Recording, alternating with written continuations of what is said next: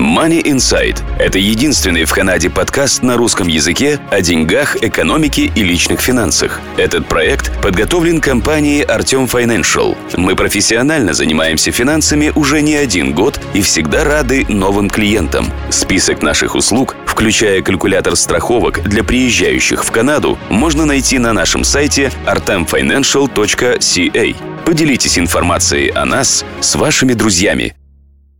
Добрый день, слушатели подкаста Money Insight, вашего подкаста о деньгах, экономике и личных финансах. Сегодня в студии с вами я, Александра Малышева и Артем Бычков. Здравствуй, Артем. Добрый день. Артем, сегодня мы поговорим о такой теме, как бизнес и работник. И у многих бизнесов работники становятся неотъемлемой частью их бизнеса, да, и что-то может с человеком произойти, поэтому как бизнес бесплатно может себя обезопасить, если вдруг что-то случится с его ценным работником. Окей, okay. давай поговорим на тему страхования. Соответственно, поскольку это мы будем говорить, как обезопасить, значит, это будут вовлеченные страховки. И сегодня мы запишем две, э, две версии, как бы два видео. Одно будет на тему страхования Critical Illness и одно на тему страховок жизни. Соответственно, что с работником может случиться? Работник может заболеть, работник может умереть. Мы не говорим о случаях, когда работник уходит с работы, там уже ничего не поделаешь, там работник сам решил, но он живой-здоровый. А вот если с работником что-то случилось, то этого работника как-то надо заменить на другого работника, и, соответственно, это все бизнесу стоит немалых денег. Итак, концепты, о которых мы будем говорить, он работает не для всех, Э, у него есть свои плюсы и минусы, о которых мы сейчас, э, которые мы обсудим. И, соответственно, в первую очередь бизнес, э, который имеет работников, должен существовать долго и счастливо. А, понятное дело, что если вы собираетесь закрывать бизнес через год-другой, то этот концепт работать для вас не будет, потому что смысл делать на работника страховку ну, никакого. Э, я исхожу из расчета, что бизнес будет существовать хотя бы 15 лет. Чуть попозже мы поговорим, почему именно эта дата, но хотя бы, чтобы бизнес существовал еще 15 лет. И второй концепт, у вас должны быть работники, этим работником вы можете быть, но, в принципе, этот концепт больше подходит даже не столько для вас, для владельца бизнеса, сколько для наемных работников, э, которые незаменимы для бизнеса, и чем больше они в бизнесе работают, тем более они незаменимыми становятся. Ваши работники – это, в принципе, актив. И в случае смерти или, не дай бог, болезни, этот актив довольно-таки сложно заменить, потому что нужно найти работника, нужно его натренировать, нужно все показать. И причем а, часто владельцы бизнеса, если у них есть key employees, то, что называется, сами не знают даже некоторые аспекты бизнеса, которые делают работники, эти работники. Работники занимаются работой, делают ее, делают ее хорошо. Владелец бизнеса часто в какой-то там часть бизнеса даже не влезает, как это делается, и в случае, если с работником что-то случается, теперь сам этот владелец должен чесать репу и думать, а как же это делать вообще. И у работника особо не спросишь, если он там к койке привязан или, не дай бог, умер.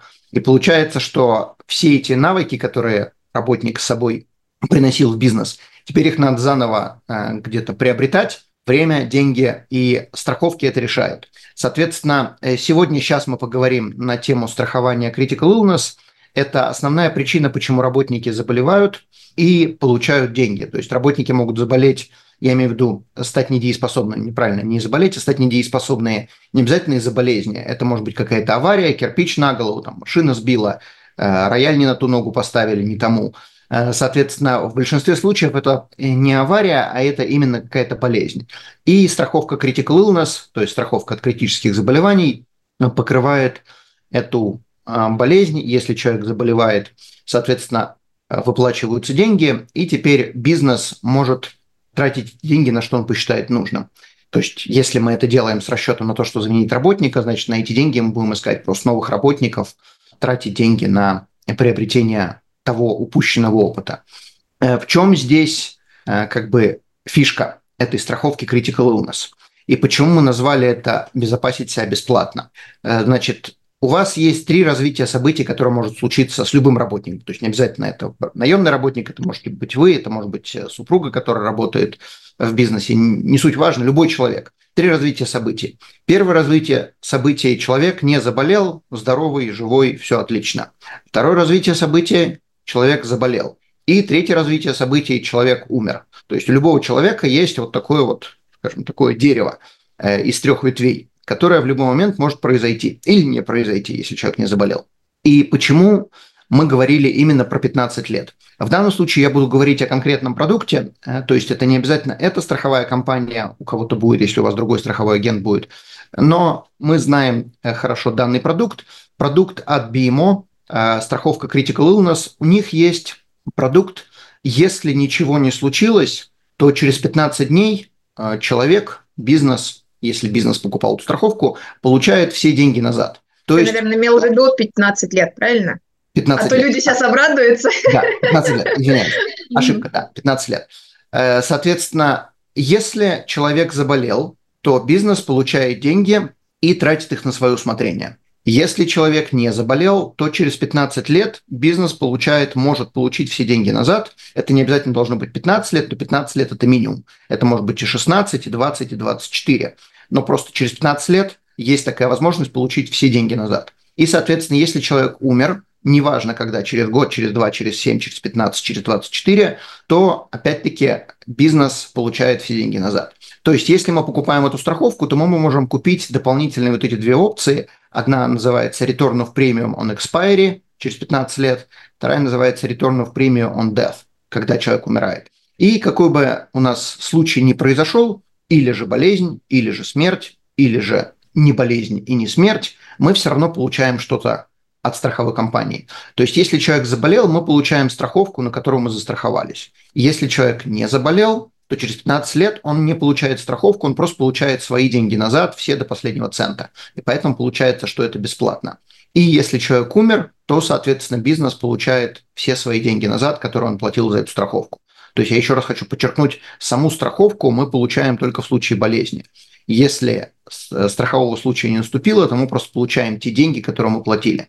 Там не будет никакой индексации, никаких вычетов, никаких налогов. То есть вот сколько мы платили, столько мы получаем назад.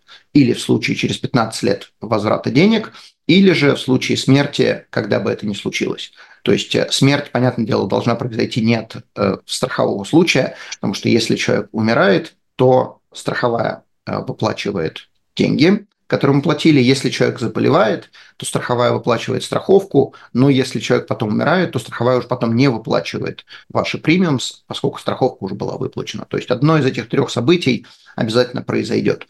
И если бизнес существует 15 лет, то, соответственно, бизнес получает э, деньги свои назад. Если бизнес не существует 15 лет, то у нас проблема. Встает вопрос, зачем мы эту страховку делали, как бы особого смысла она тогда не имеет, с ней надо что-то делать. Э, закрывать бизнес и э, решать вопрос со страховкой.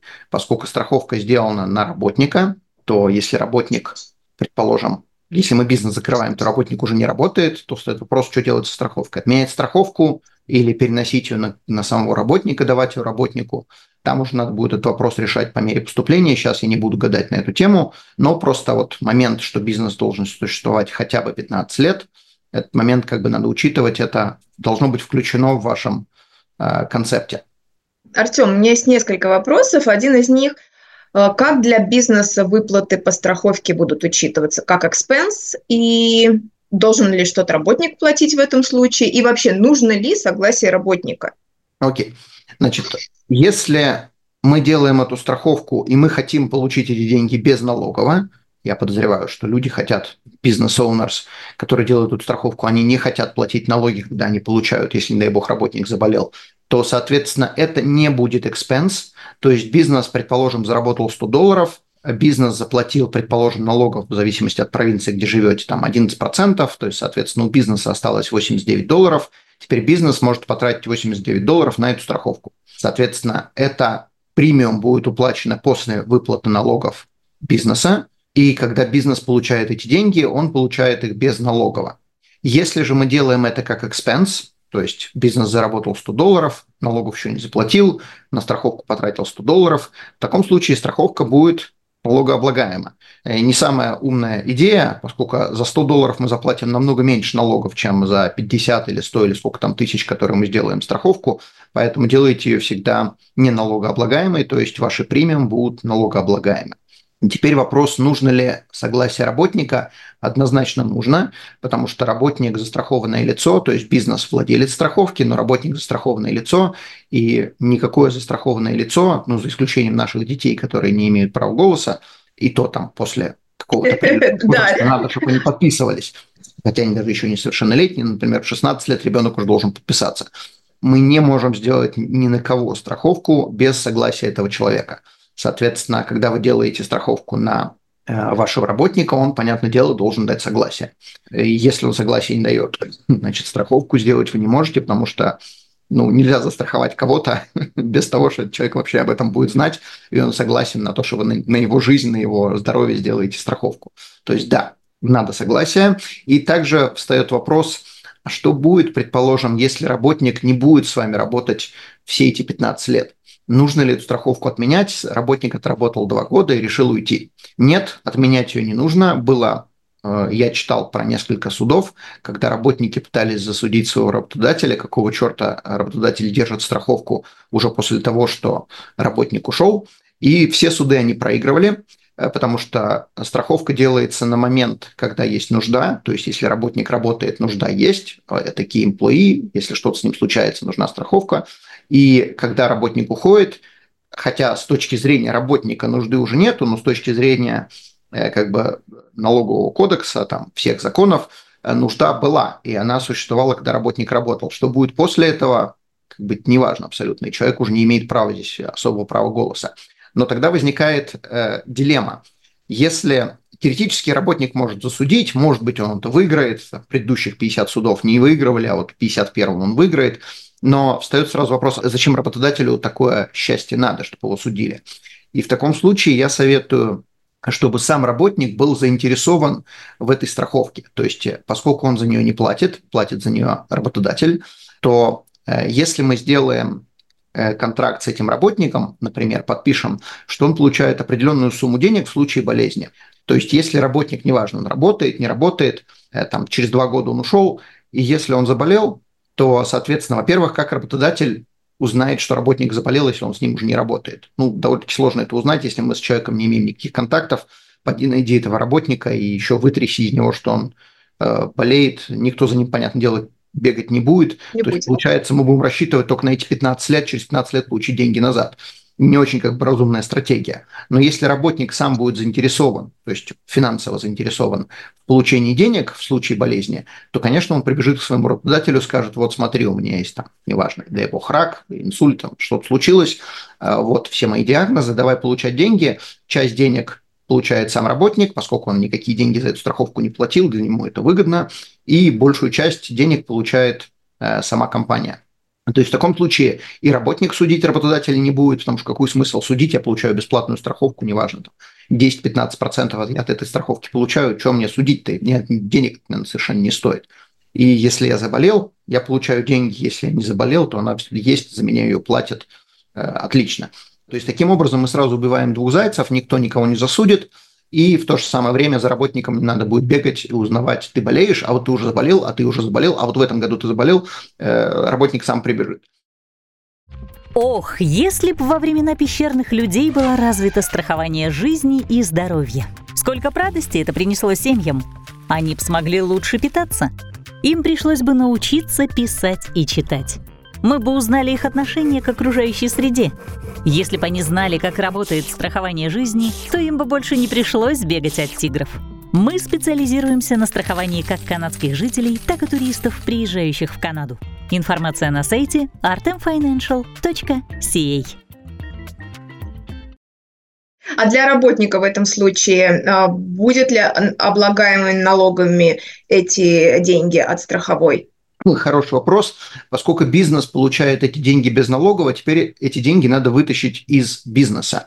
Да, для работника critical illness, я хочу именно подчеркнуть, critical illness а, будет налогооблагаемо, то есть теоретически, конечно, можно с работником заключить контракт, что работодатель на себя возьмет все эти налоги, но это будет немножко неразумно, потому что мы понятия не имеем, сколько на тот момент человек будет зарабатывать, работник. Может, он будет работать в другом месте, у него зарплата будет астрономическая, и, соответственно, налоги будут астрономические. То есть работодатель не может вообще даже предсказать, сколько ему надо будет платить этих налогов. И поэтому, если вы, предположим, как работодатель, вы со своим работником договариваетесь 10, 15, 20 процентов от этой страховки, то это уже будет, скажем так, головная боль работника, сколько он будет платить налогов, для работника это будет доход, да. Для работодателя это будет расход, то есть из бизнеса эти 10-20% выйдут. То, что он отдаст работнику. Это то, что он отдаст работнику, да. да. Для работодателя это будет расход, а для работника это будет доход, да. И неважно, с вашей компанией работает, с чужой компанией работает, это вышло э, как доход для работника, да. А может работник отказаться, например, ну, всякое же тоже бывает. Ты же, как сказал, не знаешь, какие у него доходы будут. Просто отказаться от этой суммы, даже если контракт и... Ну, как бы, может, конечно, но все равно налоги – это часть от э, э суммы. То есть даже если налог, предположим, возьмем там, грубо пример, 50%, если работник получает 10 тысяч, как пример, то есть это просто вообще mm-hmm. цифра потолка, работник получает 10 тысяч, и, предположим, он должен 5 тысяч отдать государству, но все равно 5-то он получает. То есть э, можно отказаться, но зачем отказываться от какой-то суммы, которая тебе бесплатно просто достается? Да, будут налоги, но все равно налогов будет меньше, чем ты получишь. Ну, логично. Окей. И вопрос, надо ли работнику платить. Ну, я бы советовал работодателю делать так, чтобы работнику ничего платить за это не надо было что там будет головная боль. Потому что если платит работник, он платит до налогов, он платит после налогов, как это все, все считать. К тому же, если работник, предположим, уходит, кто опять-таки будет сейчас за это платить? Если за это платит компания, то вообще как бы, работник здесь э, не удел, заболел, получил, не заболел, не получил. С компанией, не с компанией, это не, не суть важно.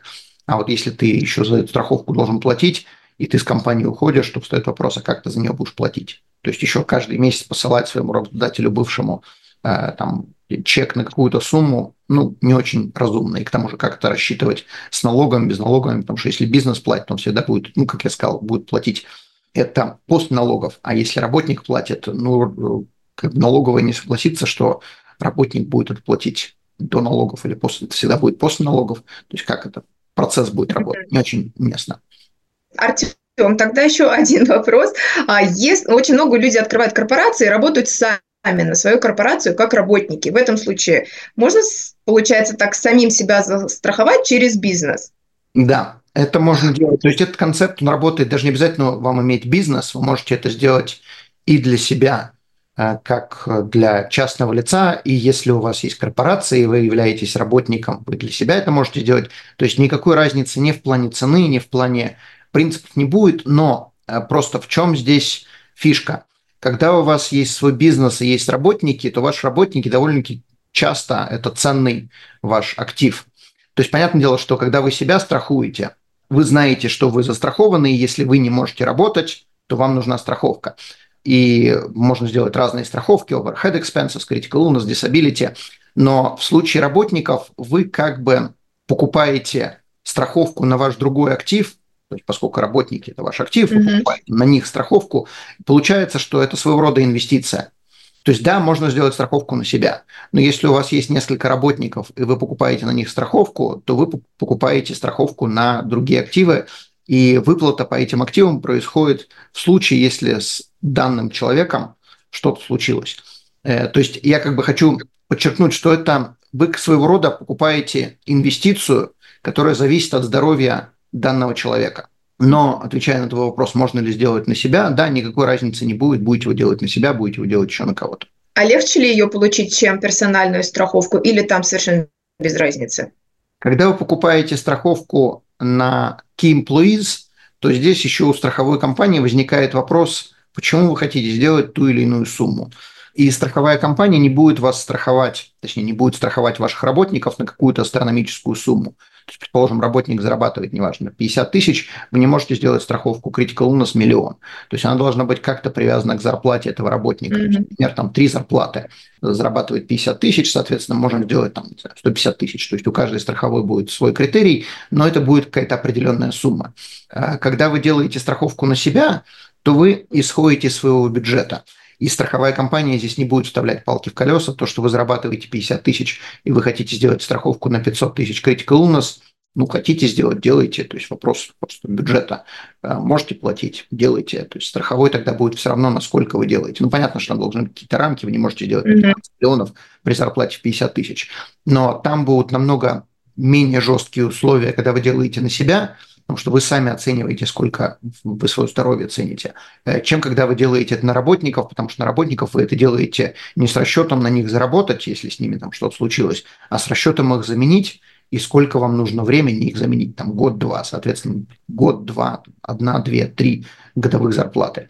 Вот в этом будет э, основное различие. Не всегда можно сделать такую, замечу, не всегда можно сделать такую страховку на работников а, по причине их здоровья. То есть, если у них здоровье не ахти, то здесь стоит вопрос, а можете ли вы не только там с БИМО получить, а еще с какой-то страховой компанией.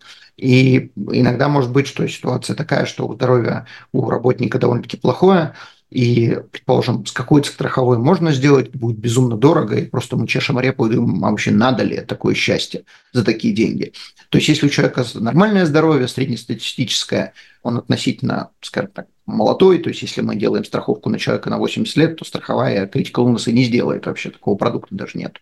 Но если это будет там 30, 40, 50 лет, то это возможно, и, соответственно, этот концепт будет работать, курит, не курит, будет влиять на цену, но на само получение влиять не будет.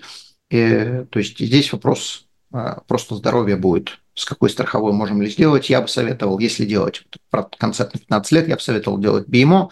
У других компаний есть возврат денег, но это больше, чем 15 лет. Соответственно, BMO, на мой взгляд, самый оптимальный. Данный подкаст сделан лишь для вашей информации. Компании, инвестиции, страховые продукты и другие материалы, упомянутые в подкасте, упомянуты лишь для ознакомления и не являются рекомендацией к действию. Так как мы не знаем вашей конкретной ситуации, то мы не можем нести ответственность за ваши действия после прослушивания подкаста. Пожалуйста, обращайтесь к специалистам, если вы не уверены, как поступить. Спасибо, что слушаете нас и не забывайте задавать вопросы.